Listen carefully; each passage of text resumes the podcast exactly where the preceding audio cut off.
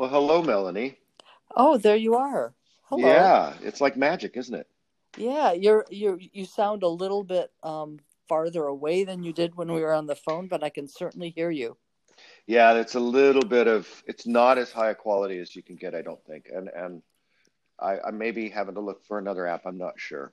Ladies and gentlemen, welcome to the Garland Pepper Show. Today, my guest is Melanie. What is your last name, Melanie? Zermer, Z E R M E R. Melanie Zermer. Melanie Zermer and I have been kind of bumping into each other at different events here and there. Uh, typically, it's probably a fundraiser or um, a, concert. Um, Melanie is an active uh, member of the Salem community, um, working to better lives there um, throughout the area. She works hard, and um, her name came up from several people as somebody that would be interesting to have on the show. And so what's what's really fun about this is you and I together get to learn more about Melanie because really, like I said, it's only been brief encounters and always joyous. Thank you. Yeah, well, thank you. Thank you for being on the show. Yeah, and I think we've met each other through a lot of shows. Yes. A lot of music shows. That's how I remember meeting you. Mm-hmm. Yeah. So you follow uh, my brother's band. Yep. And uh, and then Karen's band. Right. Yeah well, they're both everybody else's bands too. That's why they're right. called bands. but you, you pick out a person in the band. Yeah. Right. And I also like Vortex Remover. So I'd say Vortex Remover, City of Pieces, and uh, the Women Punk Band are my favorites. Yeah. Hot Sheets. Hot Sheets. Thank you. I yeah, haven't Hot heard them Sheets for a while, awesome. so I kind of forgot their name. No, they did a little COVID uh, distance jam a while ago in a garage. They did a song and I just cool. saw it on the on the interwebs. Uh huh. Cool. Yeah. Mm. I'm just having a cup of coffee. I hope that sound doesn't uh, um, make you want to get a cup of coffee, or maybe Um, it does. No, Yeah. I, I think I can manage. I've, I've had my coffee fill for the morning. Thank you. I just put uh, MCT oil in my coffee now. What is it? Uh, my uh, medium chain triglycerides. Uh, it's Huh. uh, basically uh, an extract of coconut, very light, light oil, and it's um, full of a, a type of protein, a triglyceride that um, it's medium chain. So it's not like uh, your, you know, your what do they call those? The I don't know. different. Anyway, it's it's supposed to be super bioviable. Like the body really loves it. Oh, okay. Well, there you go. That's all I need to know. Yeah, it's a it's a uh, beneficial fat. Oh, okay. I like beneficial fat. I do too. Um, a matter of fact, that's kind of my diet now. Um, I've I've lost like 20 pounds since um, maybe more, maybe 25 since January. Oh, good for you. Yeah, and it's just really cutting out white foods, legumes, cheese, milk. hmm So I I eat vegetables and meat and uh, fruits and nuts and Oh. eggs. All right. Well, it's not very good. And I feel better. I mean, I was pre-diabetic, so it was kind of scary. Uh huh. Yeah, yeah. You had to take action. Mm-hmm. Yeah, my brother's kind of full on at this point. My other brother. Uh huh. And Your other brother? Yeah, know we about have. David. Yeah, we have a middle brother, Marlon. Oh, oh okay. hmm The Jackson Five uh, lent them out to us. hmm They had too many. They wanted to be, you know, after Latoya. They were just like, yeah, we'll give Marlon away. no, Marlon's Marlon's a good guy. Uh, he's he's one of these people that um, he's wired tight. You know, always has been. Just an edgy type. You know, like hmm Chihuahua juice. You know, Chihuahua energy. Like, Mm-hmm. yeah. and it's just been a it's been a struggle for him to Mm. kind of keep himself in line his whole life and and he's he's had some trials and tribulations but he's really grown from all of his trials and he's become quite a quite a good man Well, very good. hmm so zermer Yes. that is an interesting spelling hmm z-e-r-m-r-r Oh, actually, that's a, a misspelling. My Okay. it's spelled Z E R M E R, Zermer.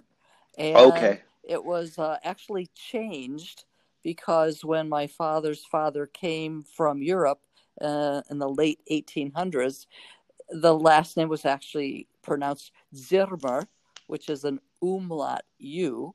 And uh, once people got here in the United States from Europe, they really wanted to shed that foreign um, uh, being foreign because they got discriminated against if they were mm-hmm. foreigners. Mm-hmm. And so all the people who came from my grandfather's background, they took that name and they changed it.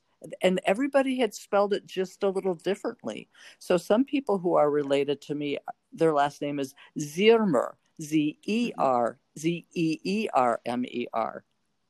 So I have never met another person with the last name of Zermer except for a very close group of cousins.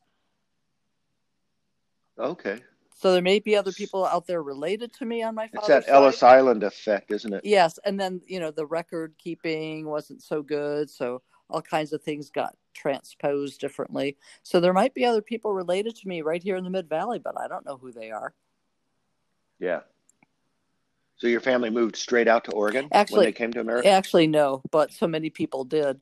Um, my I grew up in the Midwest, uh, in mm-hmm. in a town north of Chicago called North Chicago, and that's where mm-hmm. the Great Lakes Naval Training Base is, the second largest. Naval training base in our country. It's pretty amazing. Yeah, it's pretty pretty massive structure. Right. It was nice to uh, grow up on a lake, although we had a, it was like about three miles away, but we did have that opportunity to go to the beach in the summertime until the 70s when the water was so polluted we could not. But still, you could see the water, and it was big. Yeah. I remember there being trash in all waterways when I was growing up because I don't know there was this this belief that the water would take it away or something. yeah. I just remember in the 70s, people didn't like late 60s, early 70s, people didn't really care. It was kind of creepy. Mm-hmm. There was trash all over the highways. Mm-hmm. Yeah, but then we had that big campaign by Lady Bird Johnson. Mm-hmm. Yeah, I remember. I remember there was a commercial on on television when I was a little girl, and the main character was Susie Spotless, and she would tell us to pick up our trash. And that was kind of the beginning of the environmental movement in my mind. Yeah. And then the Italian guy that was the Native American guy with the tear. Oh, I don't know. That sounds vaguely familiar, but I don't know that one as well. Oh no, he's the. It's basically so. It's an Italian. The story is in the end, it, it's an Italian guy playing. You know, it's Hollywood right. playing a Native American. Right, because they couldn't find a real Native American. No, they're really hard to find and you know they don't look Native American. They they look different than yeah. the Native American, you know, that they wanted. The Hollywood like, yeah. yeah, we wanted a Hollywood Native American, not a real Native uh-huh. American. And and so, but he would he was basically you'd see him kind of seeing the trash everywhere. Yeah. And then at the very end, they just had a tear coming down his face. Right. And it was very powerful, and it it it was an iconic thing, and it actually worked. Mm-hmm. Yeah. I remember in school we were there was like these apocalyptic films that were coming out about the environment. There was there'll be days when everybody will have to buy their water in bottles, and I'm like, ha, no. and then and then, and then last summer in Salem, cyanotoxins yeah. hit. Right, and everybody has to buy their water. Right. right and and people will have to oh the phone booths were now oxygen stops so you could go to an oxygen you can get it doesn't matter how polluted it is outside you can always stop in at the phone booth oh. and get some fresh oxygen that's handy oh but you know and then nixon nixon actually did sign the epa mm-hmm. and um, that really changed a lot of things. Uh, it, I remember there was a lot of pushback on it, and then, but like Mother Jones had come out at that point, and they were doing like, you know, sustainability. The commune people were trying to do like, you know, alternative power and things like that, and it started moving that direction. But everything was still primitive. Yeah, primitive. Yeah, yeah, the old you know, photovoltaic systems were really not very good. You know, the people were trying to still out alcohol to mix with gas because of the gas crisis. Mm. Oh yeah, I remember that. That was like in the that was Jimmy Carter days. I remember. Uh, I think mm-hmm. I was home from college, and I remember taking a picture of all the cars lined up on the two gas stations that were right next to my house. Right. Mm-hmm. Even an odd number right. gas uh, yeah, days. Those are odd times. If your license plate, what I think it started with a even or odd yeah. number. You you could go on a Tuesday if it was if your if your license plate was two. Right. Started with mm-hmm. 2 mm-hmm. Yeah. So you uh, born up there? How long? How long did you live in Chicagoland? In Illinois? Illinois yeah, well, Were you in Illinois or in Wisconsin? Or kind of right next Illinois. to Wisconsin. Mm-hmm. It was in Illinois, mm-hmm. and so um, I grew up in North Chicago, and I went to, and then I lived. I did my um, higher education in Illinois, both Illinois State University and Normal, Illinois. And then I finished up both my bachelor and master's degree in Southern Illinois University in Carbondale.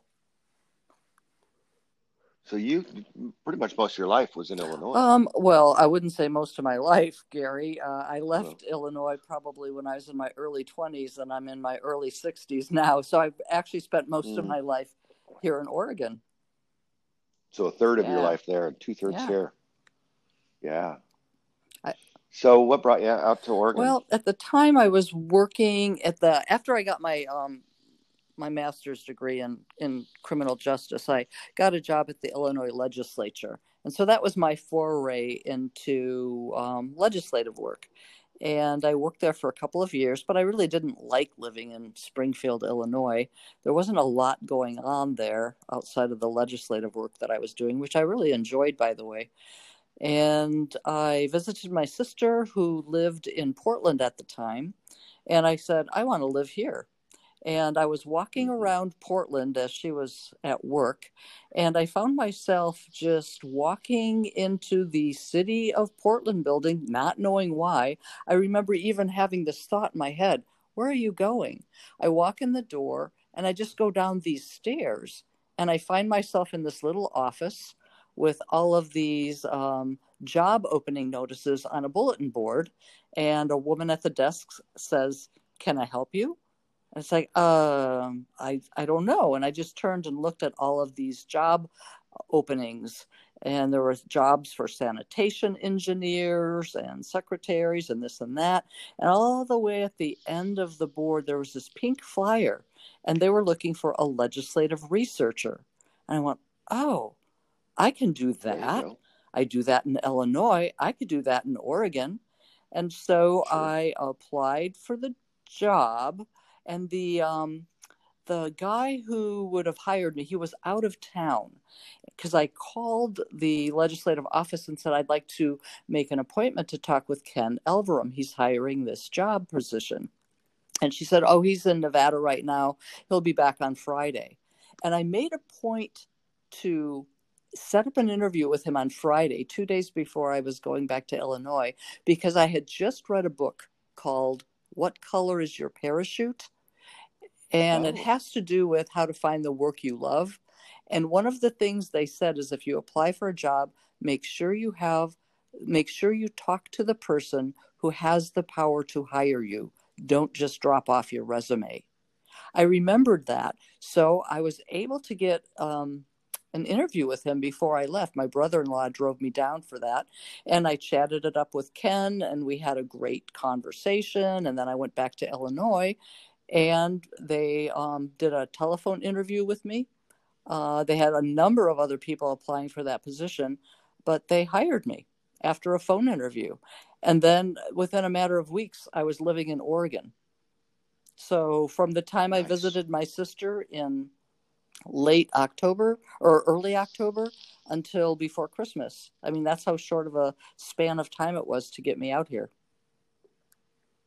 It was a jump. Yeah, it was a great jump, and I never looked back. Did you have Did you have to move a lot of stuff? Uh, not too much. I mean, I was just barely out of graduate school and my first professional job, so yeah, not a lot of stuff. Yeah, it was easy. Imagine moving now. Uh, 40, 40 uh, years worth of stuff. and I'm a, I'm a person that like t- tries to keep things neat and clean and tidy, but still. Stuff yeah, gathers. yeah, and we we tend to think we need so much. Yeah. Yeah, but then I worked. We need we need a lot. yeah, I lot worked for the legislature here in Oregon for nine years, and it was a fabulous experience. So doing what clerking? Well, or- let's see. They um, as the, the legislator has these different committees that study issues that uh, that work on specific bills, and so I managed uh, one of the committees. And the committee, whatever, I mean, sometimes the committees would change or they'd have different names and whatnot. But all the committees that I staffed had to do with human services. Yeah, the Mhm. Department of Human Services was primarily the people that I saw a lot over the years. Always under. Always, always. hmm Always. Yeah, I've I've talked to people in the foster care system, you know, and they're always looking for Mhm. people. Um, and, you know, and finding good people it- finding good people is the hard thing Yeah. sometimes they attract people who shouldn't be foster parents it's a hard job hmm Yeah, and I don't know. Is there even some sort of, isn't there, is there some sort of battery of tests you can give a potential, you know, yeah family know to kind of see where they come from and what their i don't know thinking what is? the training is yeah You know, Yeah, i don't know there's a lot Yeah. we don't know so you worked. Uh, there is a lot we don't know. And there's, I, I, I interviewed a lady last night who works with with Health and Human Services and getting people uh, back up and going in their lives. Um, whether they need just some people just need palliative care. I mean, yeah, this person they need food stamps and a place to live because there's really they're not marketable in Mhm. society. You know, she she gets to make those decisions, or you know, do some testing on this person, find out well they've got skills in this area. Maybe we can find them a thing here. You know, so she's really trying to help people get Mhm. back on their feet, and it's yeah and it's tough. Our case Mhm. caseloads are high. and there's not a lot of resources to go around No. No. So, what part of the uh, human services were you mainly involved with? Um, mainly it was policy, like legislative policy. I didn't serve on the budget committee, so any kind of legislation that that dealt with uh, either child abuse or senior and disabled services or health care. So I was around when John Kitzhaber was president of the Senate and uh, orchestrated Mhm. what was then called the Oregon Health Plan, and that was an interesting Mhm. process. Um, they were trying to get health care to more and more people. And it was a process where you had to go to the federal government and get waivers. And through that process, Oregon, there's a precedent set where the federal government could give a state waivers to do experiments, policy experiments. And Mhm. that is happening again. There's a movement called um, Healthcare for All, and they've been a part of making sure some legislative happen legislation happened in 2019 that's creating a task force to once again look at bringing us look at Oregon and bringing universal health care to Oregon, which will again require these federal waivers. And all of that really came out of the Oregon Health Plan that was started by Dr. Kitzhaber so many years ago. It was helpful to have a doctor yeah, I think so. he had some street cred. Yeah, yeah, and, and and he'd been involved in the process enough to really kind Mm-hmm. of understand a lot of it, which I Mhm. think was helpful. That had to be just a monumental. It was. task. I mean, but it, there were some great people I remember working with. Oh, I wish I could remember their names now. I can see their faces, but people that were working really hard and that were really behind him at the at the department level. You know, the Department of Human Resource level, um, because uh, it was one thing getting the legislation legislation passed. It was another thing getting it operational, and that's where the rubber meets the road, and that's where the state Right. people had to really step up. And I think they did a great job from what I could remember. Yeah, I think so. I mean, I don't know what's going to happen with me. I mean, you know, my wife has actually health care, so we could Mm, we could be mhm, all right mhm. um, that way. Um, but I was double covered, so that was Yeah, nice. it's, good to be double covered. You know, And what Oregon Healthcare is all Mhm. about is not necessarily having health insurance, just having access to health care without the middle person, without the bureaucracy, or at least the current, at right? least the current bureaucracy. So we'll see what happens. That uh, task force is going to start meeting in the fall, Uh, they got got a they were halted due to COVID. Um, but it's I think it's uh, an important thing to watch. I mean, I think one of the things we have really realized during the COVID crisis is how many I, I, we've always known about the cracks in the social uh, system, and I think the COVID crisis has mm-hmm. just made the cracks more visible and wider. Yeah, yeah. Well, it's a pressure cooker. I mean, you could have predicted a lot of this if if you were just really watching. right. yeah. Yeah, no big surprise. Yeah.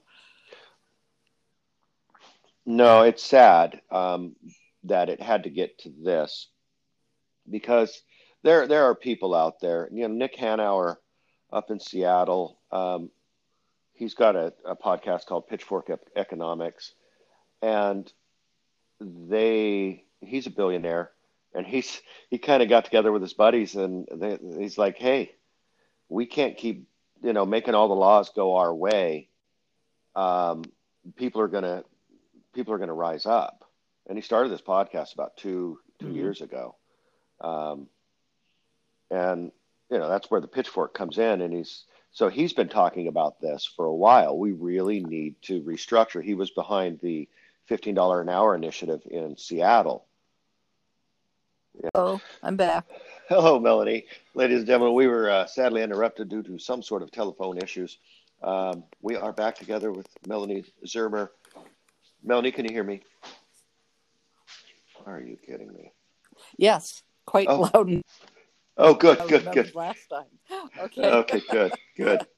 Uh, so we're back. We were talking like you're underwater. Oh, I do. Well, we were talking about healthcare and um, what else were we talking about? Uh, legislation. Mm-hmm. Uh, where were we? Yeah, I don't know. Remember the Maybe we should just, point. We could just start, start, something new. Yeah, start something new. What yeah. else do you want to know? Ask uh, me another question. That'll get me started. Yeah, who's your favorite Beatle?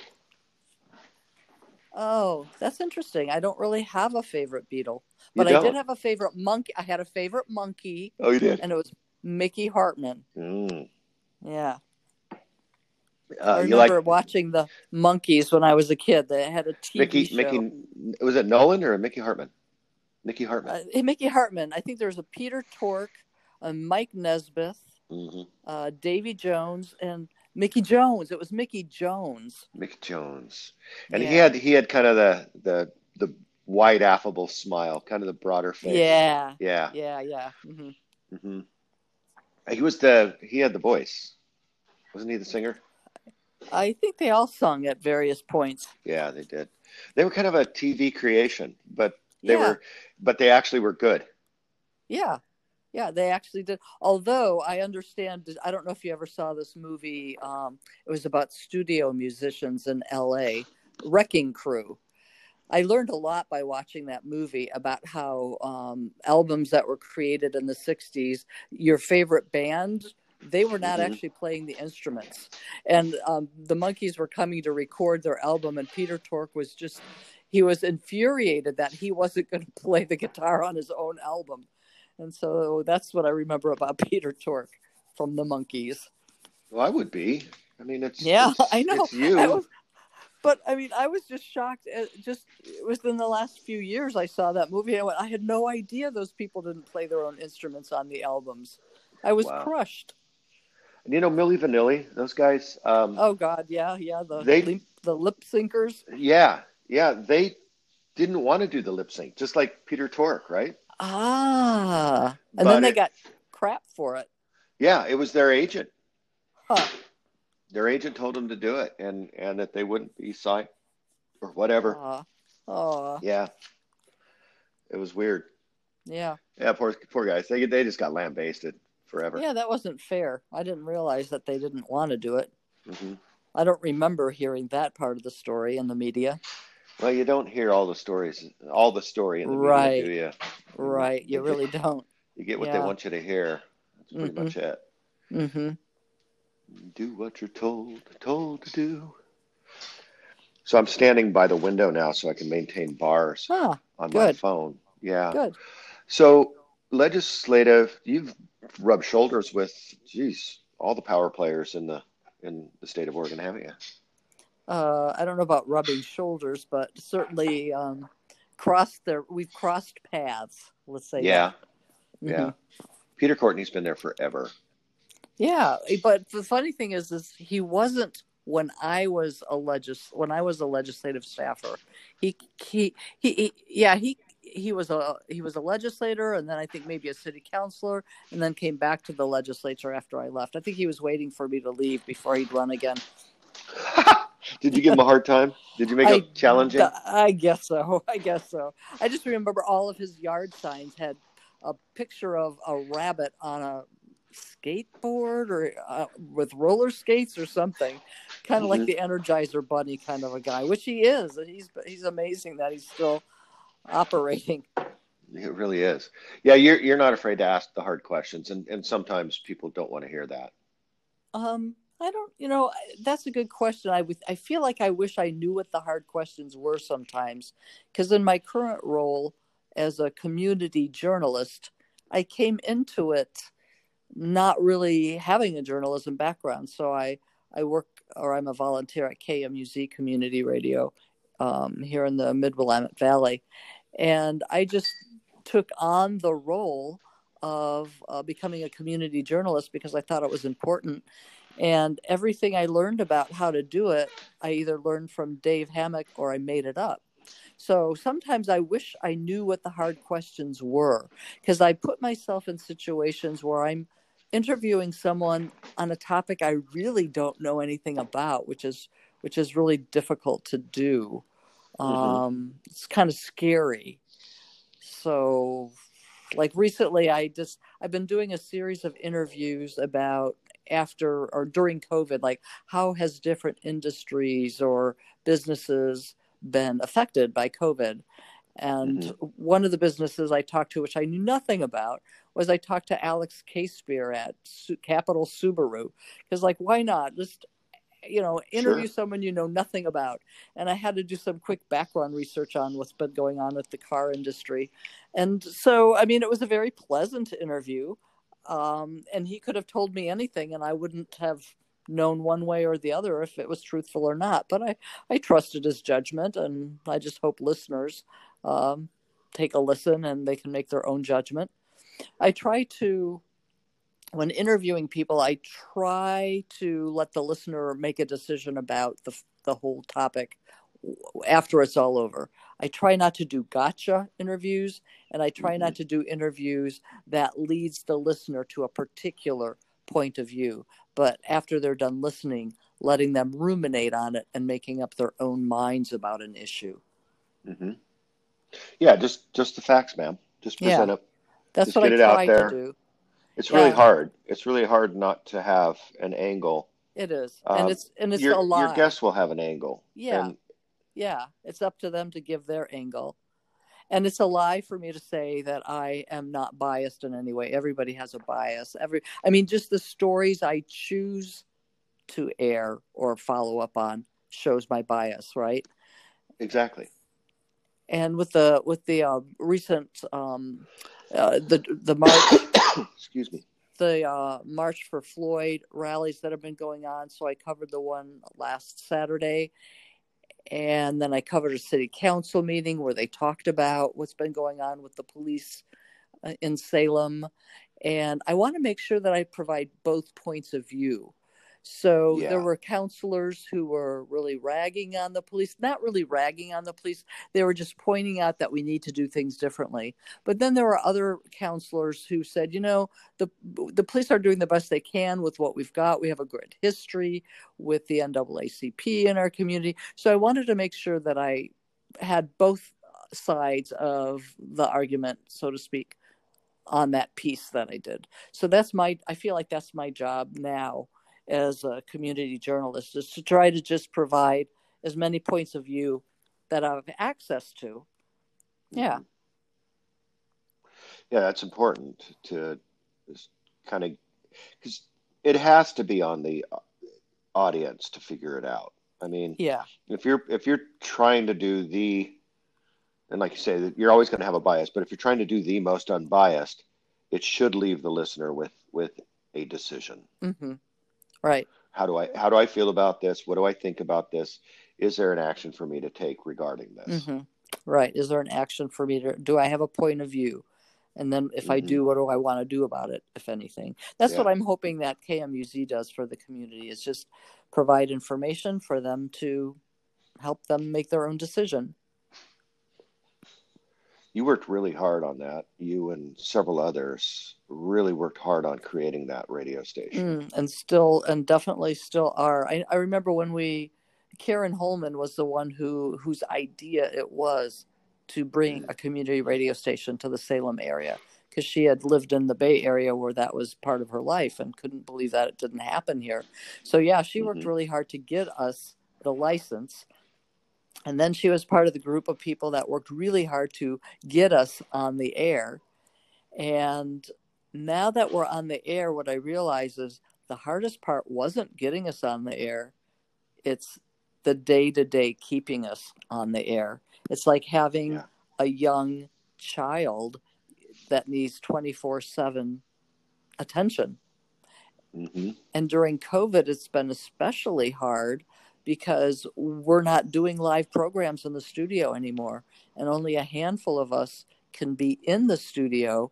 And we're trying to keep the whole radio station going, asking people to uh, provide their programs remotely or at least send in your playlist that we can you know schedule in during the time your show normally would be and yeah it's been really hard trying to learn new technology new ways of doing interviews with people that i can get on the air Right. yeah so it's it's been really really hard right now um, but very So how many important, very important how many hours of programming a day?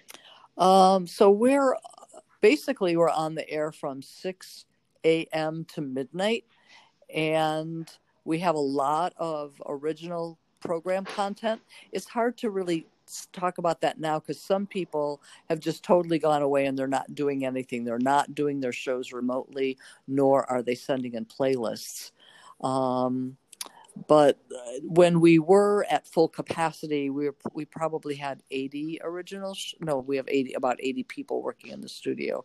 I can't. I, I don't. Yeah, about 80 people were coming in and out of the studio per week, and now it's just about five of us. Okay. So that's been really tough. Mike was talking about that. He does an interview show on KMUZ. Uh-huh. Oh, Mike yeah, Hickman. yeah. I, I call him Mick. That's funny. And Mick, Mickey. I call him Mick. Uh, and yeah, I, I knew him first as Mike from work. Right. Um, but I also knew his grandfather, Mickey, before I knew him. ah. Yeah, I think he's and from the his grandfather Mickey Jefferson area. Is that right? He Yeah. He's a Jefferson kid. Mhm. Yeah. He does a great Guns show. and floating. Great show. I mean, Northwest Northwest Notes. That's one of the, in my mind, one of the greatest shows because he showcases people who are producing music right here in the Mid Willamette Valley and the whole Northwest. But he always Yeah. incur, he always includes people right, right here in the Salem area, and I think that's important. That's why we have a community radio station. So I really appreciate his efforts. He's been doing it for years. Yeah, yeah. I, I think he's close to a thousand shows, 800, I think he said, something like that. Whoa! Yeah, it's a lot of shows. And now he's been doing And- interviews with uh, musicians about what it's like not to be able to perform. So he's really doing the, he's really making the mission. He's really meeting our mission. He's going crazy. He is such a live music fanatic. oh yeah. it it feeds his soul at a level that he didn't recognize Yes. until Yes. after when this happened, and he's just like, it's it's almost a pain. Oh. He he just has to have that communion with Yeah. you know emerging sounds and music Yeah. and, and people playing their hearts out. Yeah. No, I get it. I mean, that's where I would see him the most was that we'd always see each other at live shows. So yeah, that's Mhm. really been painful. I know we've been trying to promote some of the digital shows.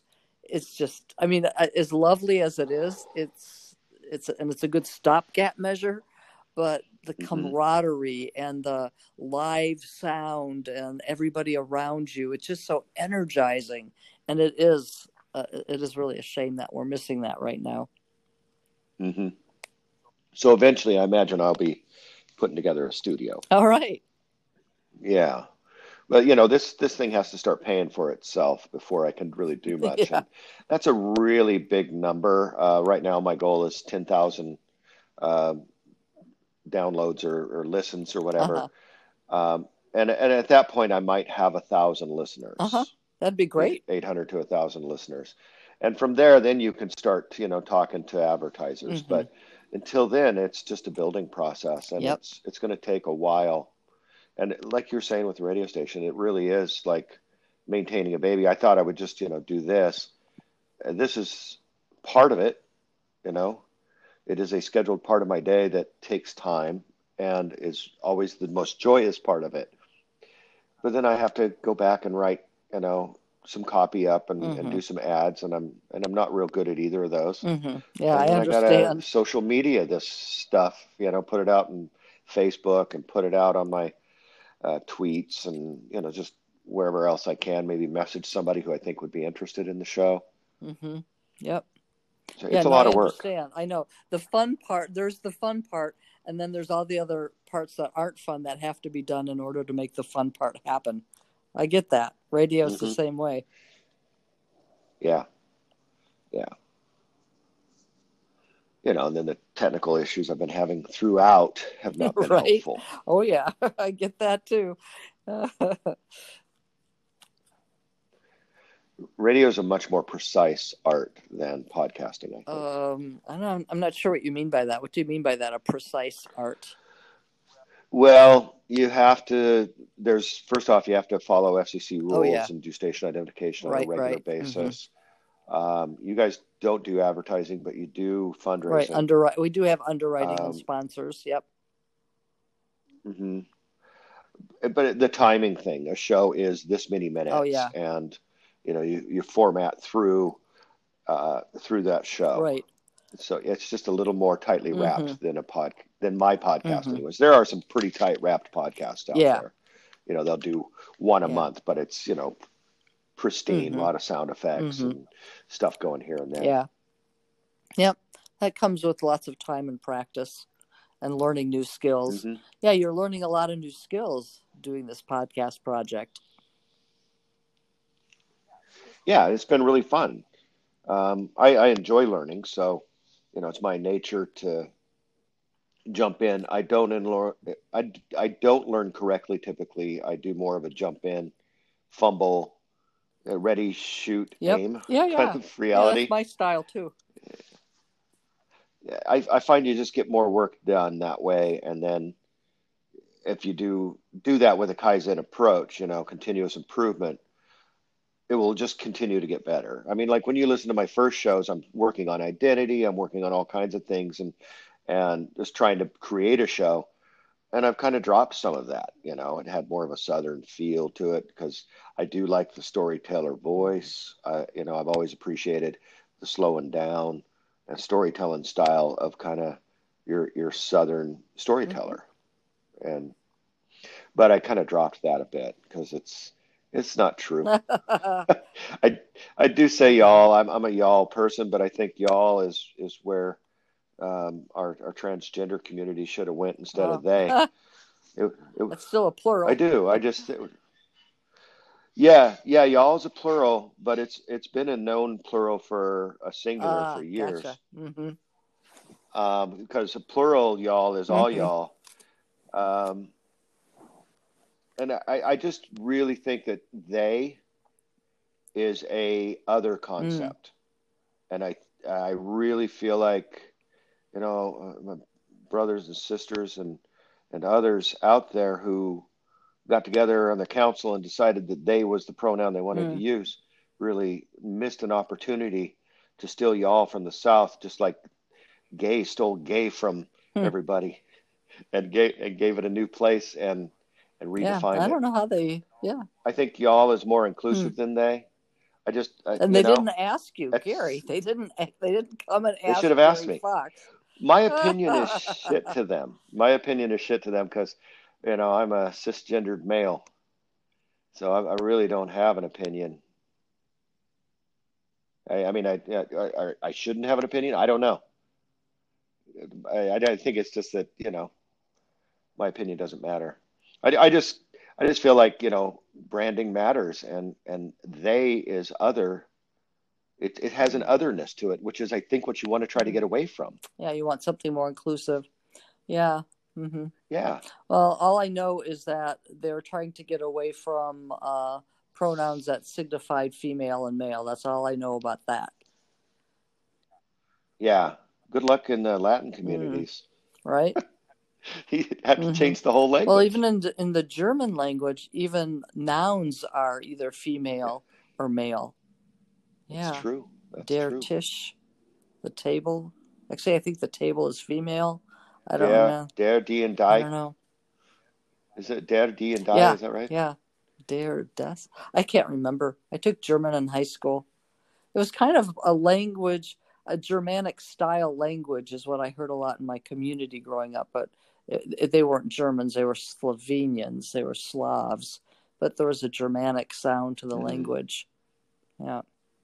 Yeah, yeah, yeah. I've I've always thought that Germans, the German language, is kind mm-hmm. of guttural. I don't think it's a very it's pretty not. language.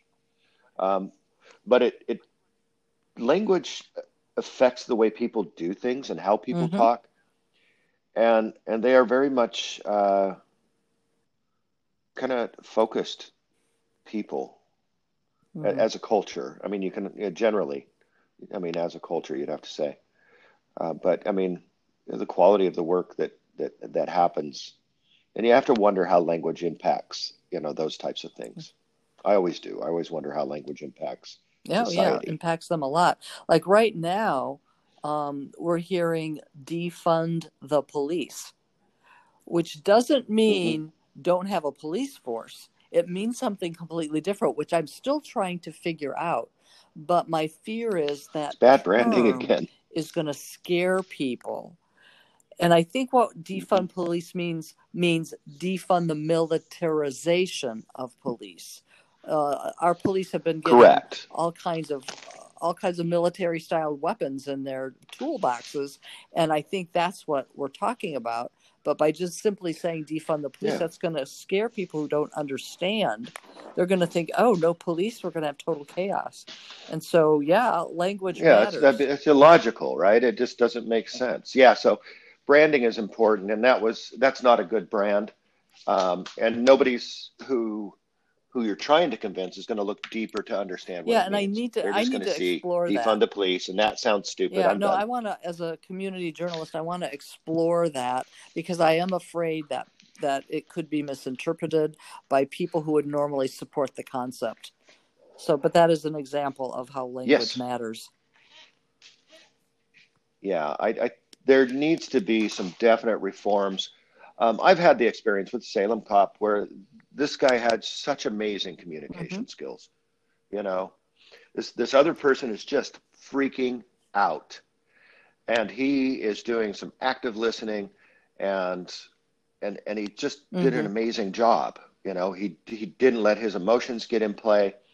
He continued to, you know, look the person in the eye and although the person was not calming down, got the person to do mm-hmm. what he mm-hmm. needed him to do without beating him up, without and, cuffing him without beating him up, without any yeah, mm-hmm. without any aggressive mm-hmm. behavior, and and even a raising of the of the mm-hmm. tone and voice.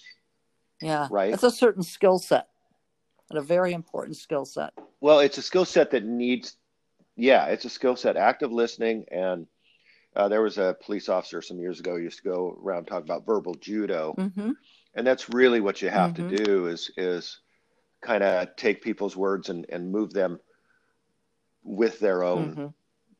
ideas yeah. in, in a sense. Yeah. and then, you know, I've seen just horrible cops. It's, but the training has mm-hmm. to be mm-hmm. better. The training just has to be better. I think less focus on militarization and a lot more focus on community mm-hmm. engagement. Yeah. Would would yeah, go. So I want to learn way. more about what does that mean, community policing. Um, I don't really know what that means, mm-hmm. so that'll be my next. And that's a cool. That's one of the cool things about uh, being a volunteer at KMUZ and producing uh, public affairs content is my ability to mm-hmm. uh, resolve my own curiosity. I have some sort of a street cred to be able to call up the chief of police and ask him to answer questions because of my role at the community radio station. And uh, police chief Moore, he, I mean, we have a good relationship.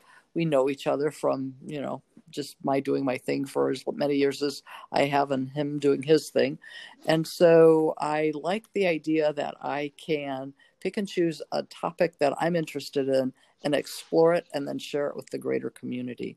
That's one of my greatest um, yeah. my happiest moments when i when i'm done producing a story that i'm really proud of. Yeah kind of like you're good, right? with your podcast. Yeah last night i had such a such an amazing interview. This young lady um, watched her grow up you know from the age of four on and now she's a woman and she has her own two kids and she's doing a career in in health and human services um, they her family went through some deep tragedy. And it was just mm. such a beautiful show, um, the the connection and the depth. And every single show that I have, when I'm done with them, you know, other than the audio challenges, mm-hmm. I'm like, oh, that was mm-hmm. a good mm-hmm. show. It feels good. Yep. So, are you retired now from legislative stuff? oh, oh like yeah, I, I, actually left or? the legislature in 2000 in 1995. I've been a massage therapist for the last oh, okay. 20 some years. And it's funny that you mentioned retirement because last fall I had decided I would retire at the end of this coming summer, end of August 2020. So when COVID hit and and all this is going on, I'm not practicing massage obviously. I was wondering, well, wow, that was sure. abrupt. I've seen most uh, most of my clients at this point have been with me for 20 years or more, right? I mean, I've oh really narrowed my practice yeah. down to about 15 people. Most of them have been coming to see me for 20 years or more. And I'm like, wow, do I just not go back to work? When will it be safe? So it's been really hard. The mental, uh, God, just the mental exhaustion of trying to figure out reading the rules about going back to work as a massage therapist and knowing that I'm going to end in the end of August anyway. Finally, I mean, it, has been a lot of um, mental jumping jacks, so to speak. But I have decided to go back to work because for, for just July and August, because I want to see these people a few more times and make sure that I have good referral uh, LMTs, massage therapists, to send them to before I quit. So I couldn't just like quit that way. And it was a hard decision to make, but I feel like I can do it. And um, I'll be able to say goodbye to each and every one of my clients uh, appropriately.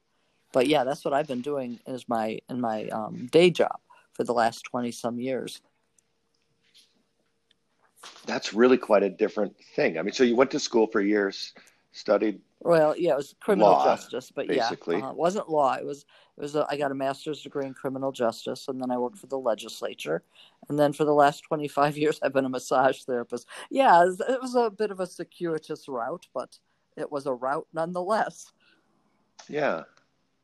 So did you just find you had an intuitive sense uh-huh. of, of healing? Yeah. Is that why you went with it? Yeah, and I it's odd. I am not quite sure where that came from. I, I remember when I was working for the legislature, um, I remember talking to my sister and, and telling her at that time I was studying Native American religion and I was doing a lot of bead work.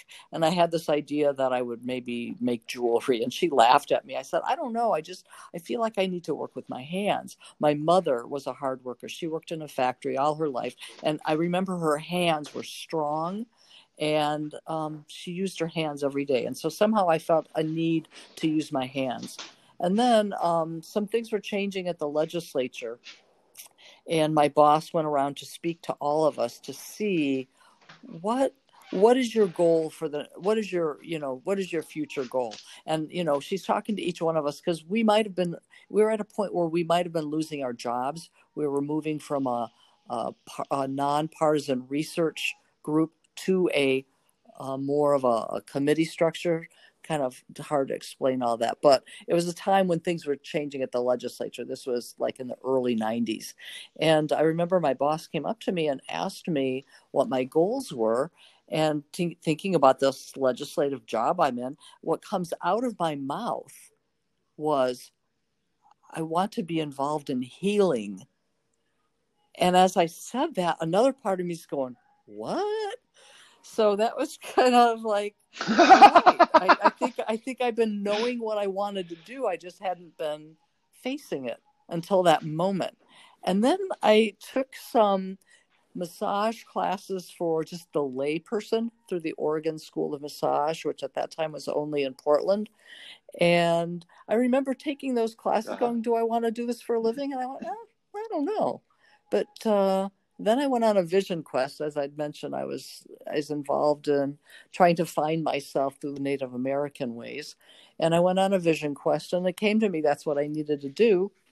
And so I was working for the legislature, and this would have been the fall of 1993. I started massage school, and by 1995, mm-hmm. I'd quit the legislature after nine years, and got involved in my massage practice yeah so another one of those getting here to That's... oregon was kind of like i felt like out of my control but felt like the right thing.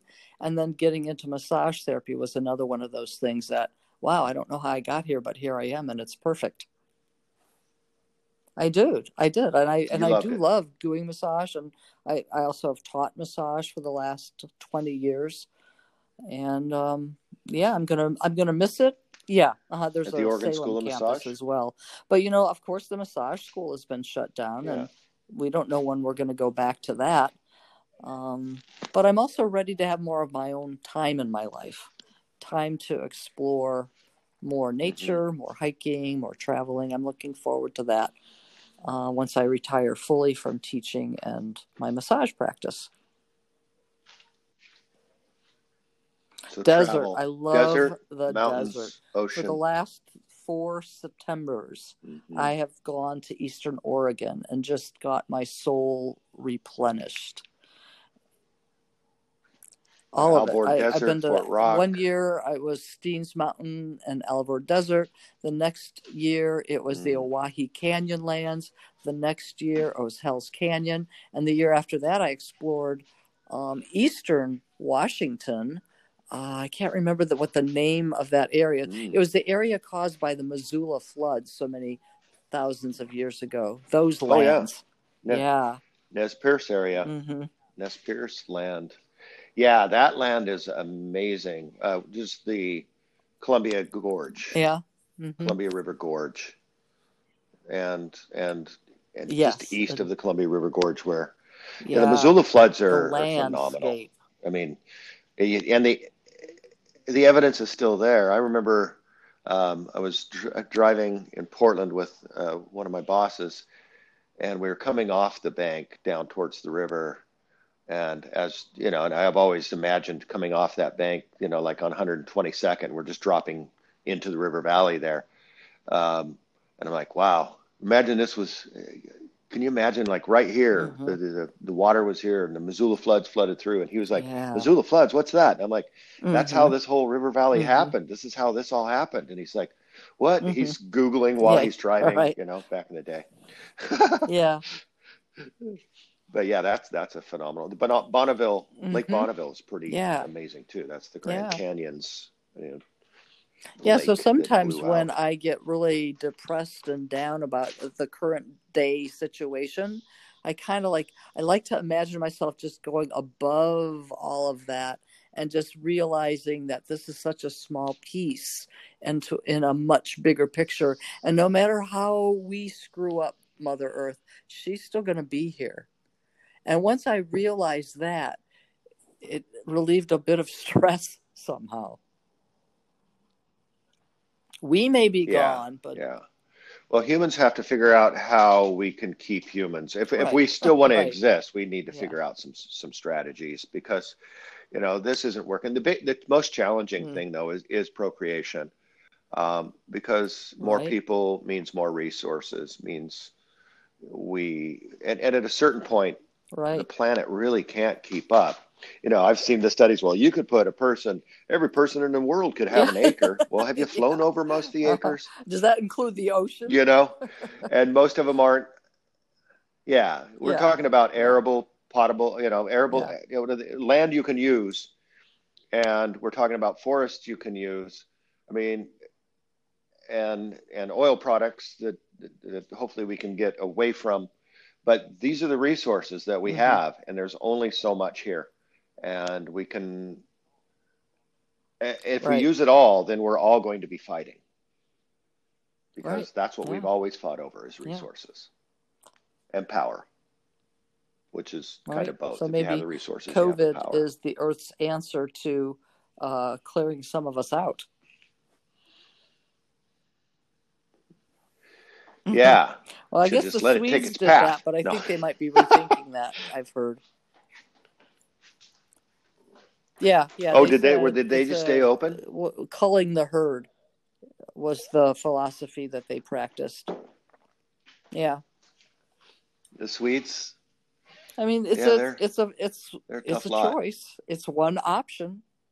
And you know, we've been um, we've closed mm-hmm. down. I mean, the st- the nation was closed down. Um, studies have said we've been able to prevent a certain number of deaths and infections, but as we open up, we're just uh, the um, numbers are going back up again. The the um, infection rate is going back up again. So, uh, yeah, I don't know.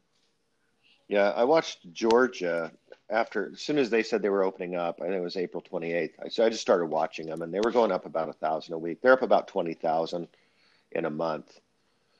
Um, and I haven't gone back and looked at it, um, the site, but it was just like within a month they went up 20,000, and, and mm-hmm. we stayed uh, pretty low, pretty pretty low here. And I was looking at because you could actually look at it by zip codes, and it was predominantly hitting um, our, our mm-hmm. uh, Mexican communities. And you know there are several reasons for that. I would I would imagine one would be communications probably not getting out as actively yeah. in in the Hispanic communities. Like they're not they're not getting bombarded with the information we are. Um, I don't know what Telemundo was doing and and those types of things. The other thing is, but the bigger the bigger issue is um, mm-hmm. multi generational sure. family living. And you have, you know, yeah. four people leaving the house every day to work. Three people stay home all day with the babies and, and Abuela, she's hanging out. And then, you know, the kids come home after work. They don't feel any symptoms because they're young and, and their body's able to fight it. Mm-hmm. Um, but but grandma yeah, that's it. it. So when you look at the zip codes, it's uh, East Portland, like out between Gresham and East Portland, out there where it's it's really large Hispanic community. Uh, Hillsboro, another large Hispanic community. East Salem, mm-hmm. and Woodburn. Those are our big ones around here. Um, and I, that's you know, it's amazing what culture how mm-hmm. just a cultural thing can impact, sure. you know, multi generational living. And the, and the type changed, of changed and the, the type of work. I mean, it's community. a combination of people who are farm workers. It's been very difficult for them to social distance and have the right sanitizing um, materials available to them, and uh, just the need to work. Um, not being able to have the luxury of staying home if you felt like uh, it was it was not good to go to work. So yeah, there's a I think there's a lot of reasons. No, you have to work. You have to pay the rent. You have to buy the food. You have to mm-hmm. send your remittances yeah. home because people are depending on yeah, you. So I, I I know that that's yeah. being studied. That's being looked at. Uh, I know that Radio Poder has been a, a real resource for the public health agencies to get information out to their people that, that it's an all Spanish speaking radio station has a couple of indigenous languages programs too. Um, but yeah, it's really hard because people are living close together and they have jobs where it's hard to social distance. I mean, the meat packing companies is another big example of uh, where large groups of people congregate yeah. and they are in an essential service, so they have to go to work. Yeah. Right. You know, they'll work 12 hours a day and go home to a house with 10 people in it because they're just trying to pay mm-hmm. rent, you know, split it up. And yeah, that's, you know, we lived across the street from a house that, you know, was immigrant labor. And, and there were times when mm-hmm. there'd be, you know, it's a little bitty house, maybe not even a thousand square feet.